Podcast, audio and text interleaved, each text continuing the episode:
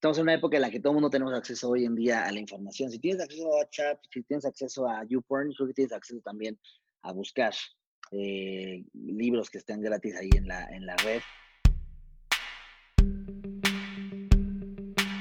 ¿Qué onda?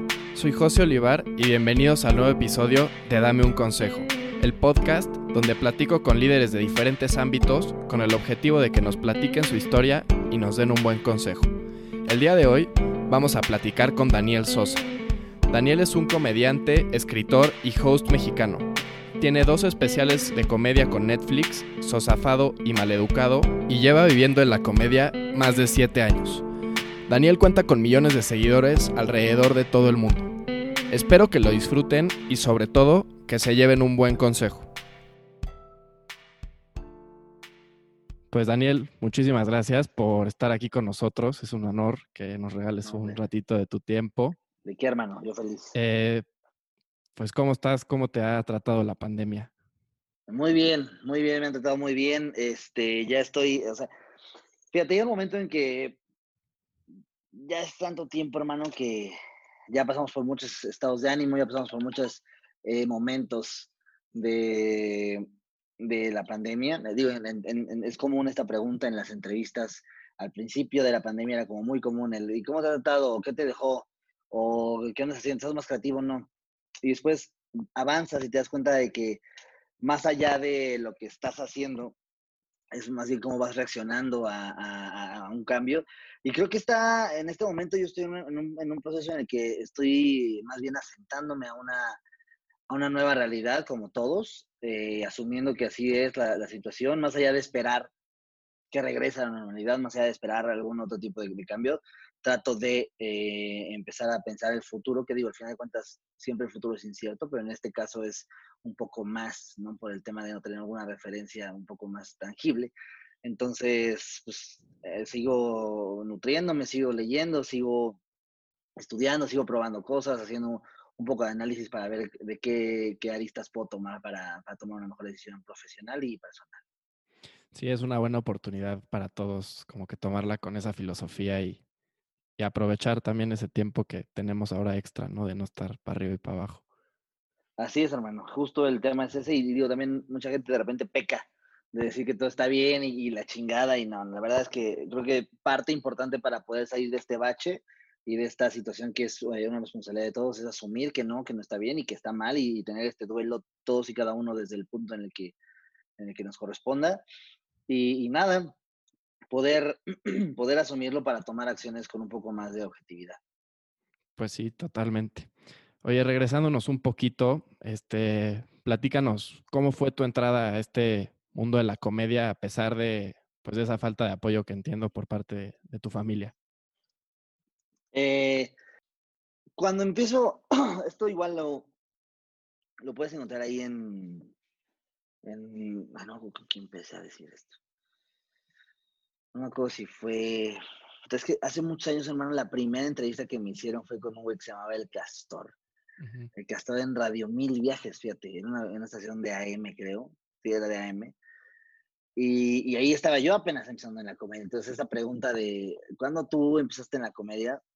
Pues era de que, ah, pues llevo una semana, llevo un año, llevo un mes, ¿no? Y la han hecho tantas veces que ahorita estoy en un punto en el que disfruto contar el tema de, de, de hecho fue hace poco, fue en la pandemia, de hecho, que me entrevistaron justo y me preguntaron, la primera vez que hiciste stand-up, ¿no? Porque me hicieron esto.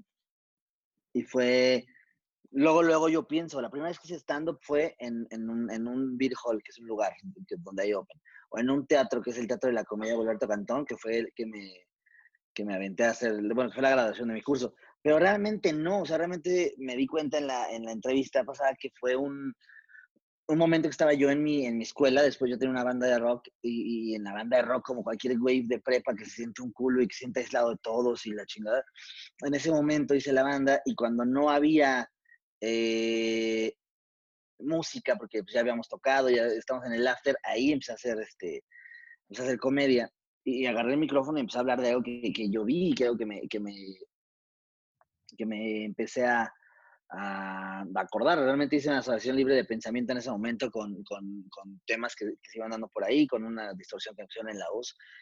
Y me di cuenta que cuando hice reír ahí a las personas que, no conocía porque era parte de una fiesta, me, me movió y fue como de, güey, esto vale la pena 100%. Entonces, cuando de repente me noto el, rechazo de mi familia para, para, para mi carrera, me di cuenta que más allá de una opinión o más allá de una, de un, este, desde un punto de vista ajeno, lo que yo sabía que quería era volver a sentir ese sentimiento de poder volver a hacer reír a la gente. Y, ya una vez sabiendo que lo hice de una manera meramente sin querer, ¿no?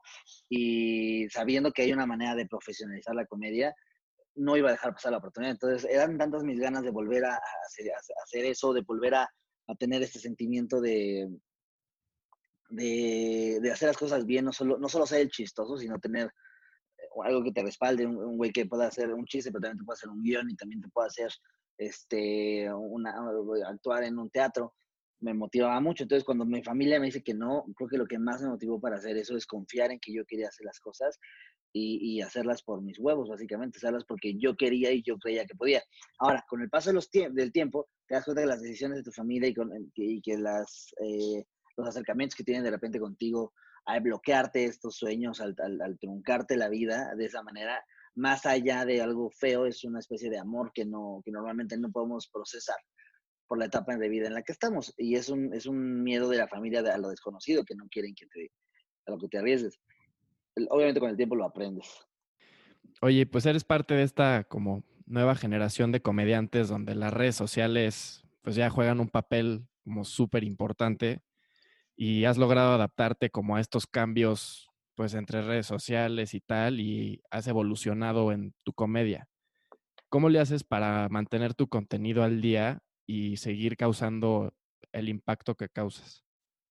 Eh, cuando, cuando estás en, un, en el principio de la carrera, como que todo es muy fresco y todo es demasiado natural, demasiado orgánico, tienes la motivación, tienes las ganas de hacerlo.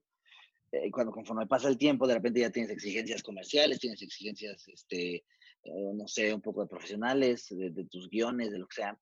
el tema más bien es, es nunca dejar de crear desde, desde lo que a ti te convence que es lo correcto, desde tus ideales, desde, desde tus, desde la forma más orgánica de sentir las cosas, es como yo, yo, yo me refiero a eso porque hoy en día hay mucho contenido y nadie va a inventar el hilo negro. O sea, lo que estamos viviendo hoy lo han vivido muchas generaciones en el pasado y hoy estamos redescubriendo. Siempre lo mismo, es, es, es, es exactamente lo mismo.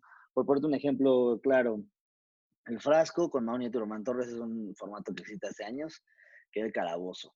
Y antes de calabozo había otro que, que, que hacían en, en, los 60, en los 70. Eh, y después, el, por ejemplo, la cotorriza es, es eh, miembros al aire, pero con dos personas nada más. O lo que fue en su momento la corneta, o no cómo se llama el otro programa, estos dos y son formas que se van refrescando y van adaptándole cosas nuevas, van, van poniéndole un elemento más, si, si es la era digital le ponen una, una parte digital al, programa. Yo creo que el truco de todo esto es no, no crear bajo la presión de, de, tengo que estar a la vanguardia o tengo que, tengo que impactar a la gente, ¿no? Es como entender en qué momento de tu carrera estás y a partir de ahí crear. Algo que me, que me gusta mucho pensar siempre es que esta es una carrera de, resistencia, no de velocidad. Y en mi caso, muy personal, eh, mis, mis metas, mis objetivos, mis sueños, como mucha gente lo llama por ahí, es tener un, late night en, Estados Unidos, no por malinchista, sino porque es el, principal distribuidor de comedia a nivel mundial, y tener un, presentar los Oscars, ¿no? Y y, eso, esa es mi meta. Y, para llegar ahí tengo que aprender a escribir, a hacer stand tengo que aprender a actuar comedia, tengo que aprender a dirigir, tengo que aprender a producir, tengo que aprender a hacer muchas cosas. Hoy estoy en ese camino, estoy en el, camino de, de, aprender las cosas. En este camino hay muchas cosas que de repente te van eh, distrayendo por ahí, te van, te van haciendo dudar de, ciertos, de ciertas metas, de ciertos sueños como es el caso de, no sé, en, en, un momento fue el DJ Erwin, que, que el DJ Erwin era un personaje que, que, que creé junto con Armando Álvarez, eh, se va a hacer una serie para, para Amazon de ese personaje junto con Eugenio Derbez y de repente es como de, güey, qué padre que este personaje va a tener. Y, de repente lo ves y dices, sabes que yo no, o sea, está padre, lo podemos desarrollar hasta, ese punto y todo, pero no me gustaría yo estarlo explotando a cada rato, porque si el día de ayer hoy tuviera un programa, hoy tuviera un podcast, sería de los top, porque sería algo que funciona, que es eh, un, tipo de humor de identificación hacia la clase social baja, llevándolo a un punto más este, irreverente. Entonces el punto es no me gusta, o sea, no es algo que yo quiera en mi, en mi plan. Me podría quedar ahí porque me daría mucho más fama, me daría mucho más dinero, me daría mucho más cosas, pero esas son las distracciones que de repente en, en, tus objetivos iniciales te pueden hacer perder y te puedes estancar y puede ser para siempre el DJ Erwin, ¿no? Y cuando quieras hacer un libro, cuando tengas 50, bueno, cuando tengas 60 años, 50 años, pues van a decir, güey, ¿cómo el DJ Erwin va a hacer un libro? O sea, ¿no? Yo tengo amigos, por ejemplo, Jordi Rosado, que es una persona muy inteligente, la gente lo tiene etiquetado en, ay, güey, es Jordi, güey, ¿qué va a decir su libro? Es un tonto. Y es como de, güey, ¿por? Claro, porque se estancó en un personaje, se estancó en, en, muchas cosas que de repente eh, proyectar una diferencia es complicado. Entonces, cuando creas cosas y de repente te das cuenta que el impacto que tienes en este momento no es el que está en el top, tienes que tener la suficiente madurez profesional para decir, no, no, es que tengo que estar en el top. No, o sea, pararte un poco y, analizar por qué no estás, eh, o, si sí estás, también pararte un poco y, preguntarte por qué estás, porque tal que estás en el top y realmente estás en el top por las razones equivocadas. Entonces, eh, el, el, impacto que llega a tener tu trabajo, si tienes una oportunidad nueva de crear cosas, siempre tienes que basarte en, tu primordial objetivo que es, no sé, de cada quien. El mío en este caso es, ser un comediante internacional trascendente. Bueno, y un poquito metiéndonos al tema internacional, este, pues tienes dos especiales con Netflix y el último lo, lo compró Netflix, pero a nivel global, ¿no? No Netflix México. Justo, Latinoamérica. Este, ¿qué oportunidades crees que trae esto para, pues no solo para ti, pero también para la comedia en México y la comedia, pues en español? Es eh, en el, especial de Maleducado, que es el segundo que compra Netflix, ya había cerrado la puerta a especiales de comedia. mi, mi, especial vuelve a abrir la puerta para especiales de comedia y obviamente es algo muy bonito para mí poder el especial que pudo abrir otra vez especiales como el de Alex Fernández, como el de Zona Rosa, como vienen otros por ahí que todavía no se han grabado por el tema del COVID, pero creo que eh, la responsabilidad del comediante, más allá de ver su carrera, que creo que ese es un error eh, muy básico de, de, de, repente de la gente del medio, que nada más estás pensando en tu carrera y en tu crecimiento y es una pendejada, porque si no crece el, el rubro, si no crece todo, eh, si no crece todo el mercado, pues va a valer pito. Entonces, para mí es muy importante porque al final de cuentas necesito que haya más comediantes, necesito que haya más especiales, necesito que haya mucho más competencia. Eh, y competencia eh, cool, ¿sabes? O sea, ajá, y, no, y no, no competencia de gente que, que es famosa, porque si yo quisiera competir con gente famosa nada más, pues te vas a, a pelear con Edgar se cae, ¿no? Con el wherever o con gente que es famosa, güey. Y, el, tema es que no, yo, yo, algo que me gusta mucho es tener competencia de gente que, que, que, lleva la comedia mexicana a un nivel profesional internacional. No solo son populares aquí porque muchos lo ven o muchos lo conocen, ¿no? Creo que eh, el, punto clave es ser un comediante completo, poder saber de, desde la escritura hasta la interpretación, hasta la pre, la, la producción y la postproducción.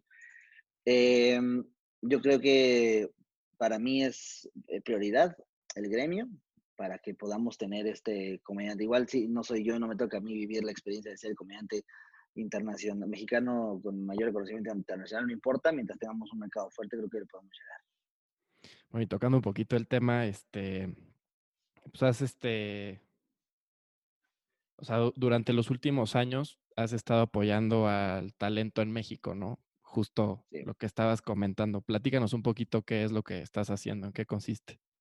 Soy en Casa Comedy, soy socio de Casa Comedy, una agencia de, representación de comediantes, donde yo llevo el área de, desarrollo de nuevos talentos. Lo que hago yo ahí es básicamente buscar nuevos talentos, comediantes que estén haciendo las cosas cool y, empezar, y llevarlos a, justo eso, a prepararlos a no solo ser gente famosa, no solo ser el güey que le funcionó el, el, el, el videíto, ¿no? Justo trato de llevar a la gente un poco más al lado de aprende a escribir una película, aprende a escribir una serie, aprende a escribir, este, a ver tus vicios en el, en el escenario, a ver eh, cómo estás escribiendo, desde dónde estás escribiendo, encontrar tu voz. Eh, la parte comercial también es muy importante, cómo, cómo como comediantes de repente ya estamos formando eh, parte de una campaña comercial internacional, como lo puede ser Sabritas, como lo puede ser Pepsi, como lo puede ser Nike. Eso ya es una responsabilidad que antes nunca se había visto en comediantes y hay una manera de hacerlo sin perder tu esencia, sin, sin, perder tus valores. Entonces, esas cosas como que trato de, canalizarlas para los comediantes y, enseñarlos a que en esta era digital, que antes no lo había, antes no teníamos esta oportunidad de poder hacer el contenido, enseñarlos que ya pueden hacer su contenido, cada quien como quiera. El ejemplo está Lalo Izarrarás, que Lalo Izarrarás cuando llegó a Casa Comedy, nada, tenía un show, empezaron a hacer Prietos en Aprietos, que es un show en conjunto con Sandro, después hicieron, hicieron el programa de en Aprietos Internet, ¿para qué? Para que jalara gente, se hicieran de una fanbase y a partir de ahí poder llevarlos en vivo y tener un aforo mucho más grande. Funcionó, después Lalo le enseñé a hacer la estructura de programas para que Lalo pudiera hacer Motherfucker, de mi barrio a tu cocina y programas que tiene Lalo en, su canal. Y es lo importante, que está funcionando, está teniendo muchas vistas y, y Lalo está siendo un comediante importante, pero ya tiene una escuela atrás y ya tiene una, una noción de que hay que profesionalizar cada cosa que hagas. Entonces creo que para mí el hecho de trabajar en esta parte en Casa Comedia es algo muy importante porque más allá, eso no tiene nada que ver con un beneficio directo a mi carrera. Sí, con un beneficio indirecto porque yo estoy ayudando al gremio y va a tener justo la competencia que te digo, pero un beneficio directo no, no hay manera. Y estoy muy contento porque es de las cosas que más vale la pena. No, se me hace increíble y justo es un poco también como la idea del podcast, como compartir esa experiencia que tienes con gente que quiere seguir tus pasos, ¿no? Y te felicito por eso. Gracias. Eh, has empezado a, como lo comentabas, a hacer otras cosas como fuera de la comedia. Eh, has empezado a hacer doblaje, a escribir series, a ser host, entre otras cosas. ¿Cómo has aplicado tu experiencia que has adquirido justo en la comedia en estos nuevos proyectos? Creo que al final de cuentas estamos aprendiendo todos los días, eh, en tanto en el doblaje como como en la escritura de series, hay cosas que se tienen que ir conectando siempre. Y justo a mí no me gusta llegar a ningún lugar sin saber hacer las cosas.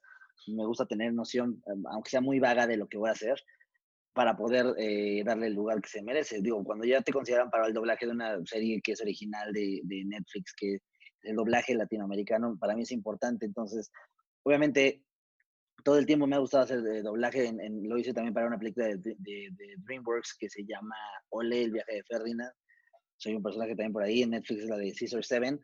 y, y, creo que lo importante de mezclar estos conocimientos y esta experiencia es estar consciente de que lo que te, lo que te enseña una rama, ya sea el stand-up, lo que te enseñe lo que sea, de alguna u otra manera tienes que extraerlo lo más puro de eso y poderlo replicar en, otros, en otras áreas. Por ejemplo, no estoy haciendo stand-up en, en, en Caesar 7 porque es una, una serie, un anime.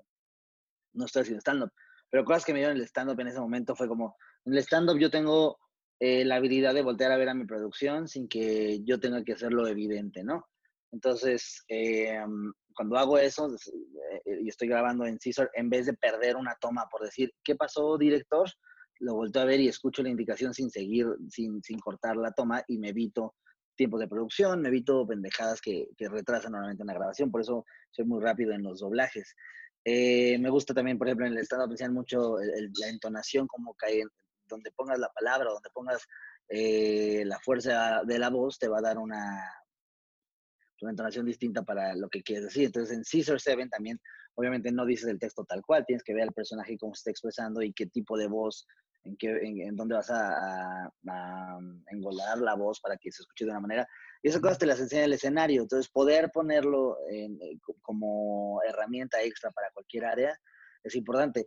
Eh, y el stand-up me ha enseñado eso en, la comedia en lo que tenga que ver con el medio y también en, negocios, ¿no? Que, que, digo, en la parte de socio de Casaco también tienes que estar al pendiente de muchas cosas. Tienes que saber que, por ejemplo, en el stand-up, si un chiste no te, no te funciona, no te puedes quedar ahí y decir, es que no me funcionó el chiste y perdona a todos. No, tienes que seguir y ya después de que sigues eh, el show, ya que acaba el show, puedes ver después por qué no funciona el chiste. En los negocios es lo mismo, en los negocios si algo no está mal, está mal, no puedes parar todo para ver qué está mal, es como de, ver, vamos a, dejar esto aquí, lo arreglamos ahorita que terminemos de cerrar esto y ya que lo cerremos veamos cómo arreglamos esto. Creo que eh, independientemente de lo que hagan, lo importante es saber que cualquier habilidad que tengan ustedes se puede replicar de alguna manera en otras. Bueno, y ahorita, este, que dijiste lo de, lo de los shows, prepararte, o sea, para un especial, ¿qué, ¿qué diferencia tiene de prepararte para un show de stand-up más, o sea, normal? Eh, cuando te preparas para un especial, el show que te que en especial llevas tureándolo un año, entonces eh, todo el año estás jugando con los chistes, haciendo un vaivén de ritmos, tratando de encontrar la palabra correcta, el momento correcto, la, pose, la, gesticulación correcta todo un año y cuando llegas al especial, pues realmente ya tienes demasiado practicado ese show, tienes demasiada experiencia ya diciendo esas palabras, ya tienes dominado eso. Lo que cambia es que en el especial te graban, tienes de repente ángulos, que es algo que hacemos en Casacó, porque grabar un especial no es como grabar un concierto, no es como grabar una serie o grabar una película, porque el especial de, stand-up tiene eh, subidas, tiene bajadas, la premisa, que es la, la, la, parte fundamental de la idea, del chiste tiene que tener atención de la gente. Y si tú estás viendo esto en tu casa y en el especial el güey te da la idea y la cámara está tomando desde lejos, no, no cachas la idea. O igual el chiste es un chiste de la cara y la cámara está hasta atrás y no ven el chiste. Entonces, el güey que está dirigiendo las cámaras debe saber perfectamente cuál es el ritmo de tu rutina, cuál es el tono de tu rutina, para saber si necesitas un full, un medium.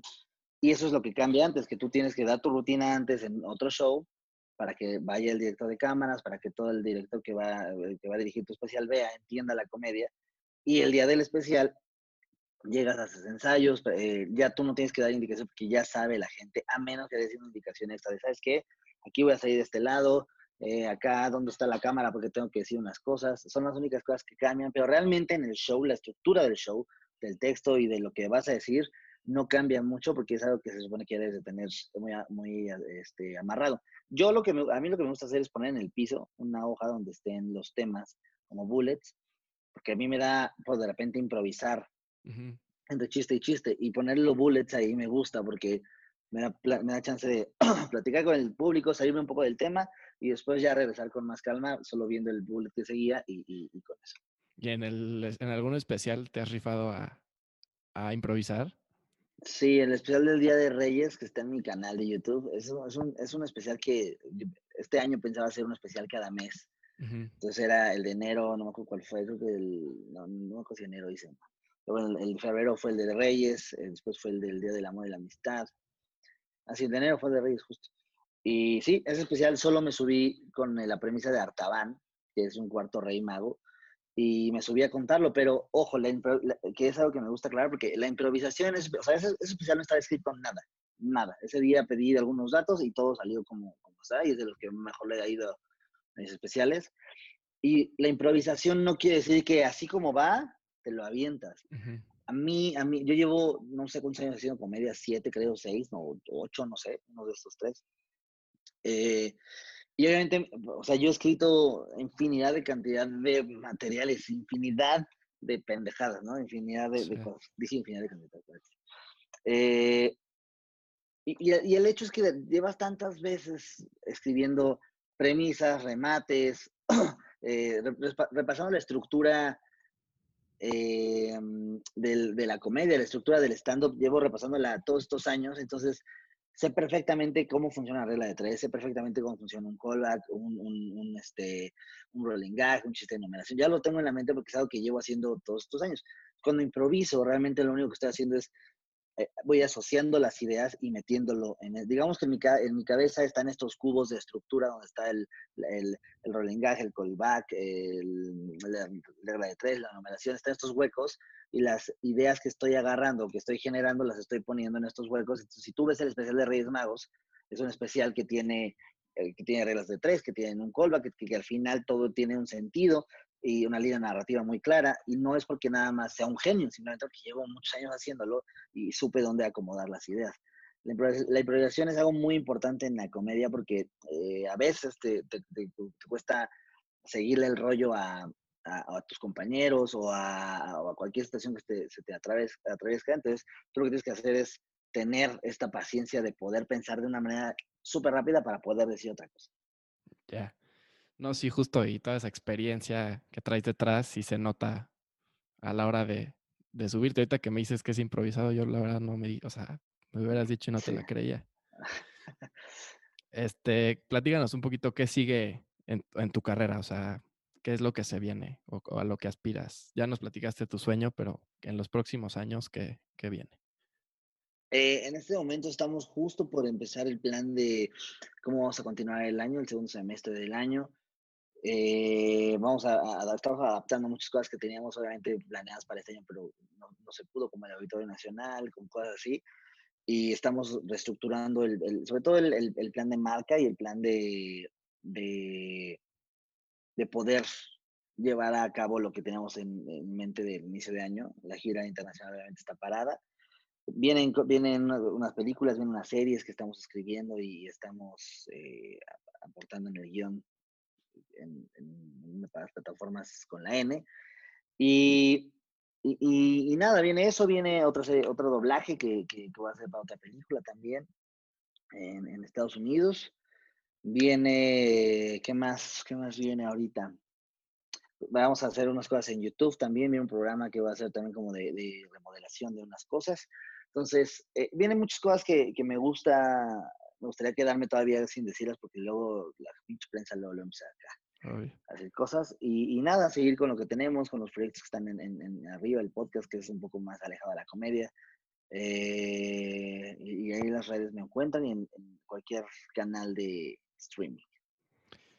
Este, Daniel, ¿qué, ¿qué hábitos crees que han sido clave para el éxito que has tenido en tu carrera? Constancia, eh, yo creo que la constancia en la preparación es algo importante. La objetividad también, creo que es ser objetivo en qué lugar estás, ser objetivo de cuáles son tus capacidades, que sí, que no. Escuchar sobre todo a las decisiones de personas que saben de negocios que tú no, creo que ha sido importante. Eh, y, jamás, jamás, jamás, jamás, jamás, jamás eh, perder este, este hábito de, de recordarte que, tú tienes un sueño, un objetivo al inicio y es, ese es el que por el que estás haciendo todo.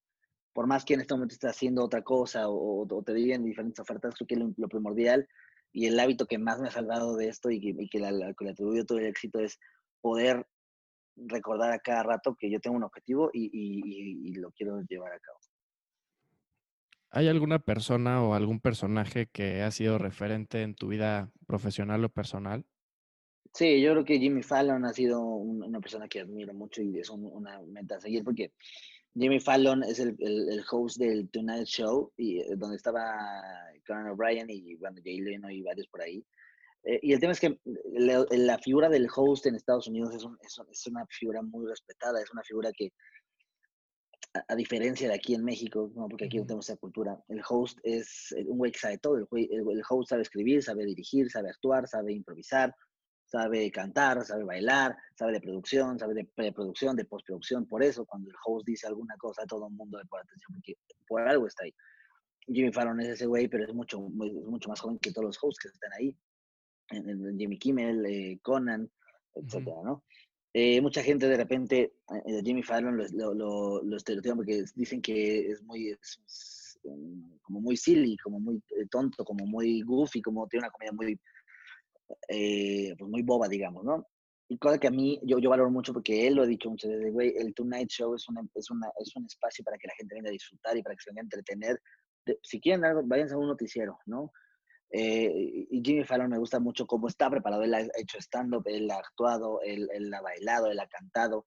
Me gusta que tiene esta preparación impresionantemente gigante y su edad no lo ha, no lo ha detenido.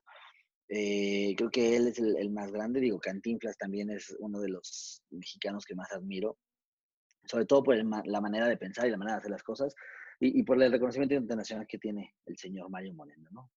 Sí, sí, sí, es conocido. Daniel, si estuvieras enfrente de un joven que quiere seguir tus pasos y dedicarse a lo mismo que tú, ¿qué le dirías? Que se está tardando, lleva un año atrasado y que cuántos libros lleva leído de comedia.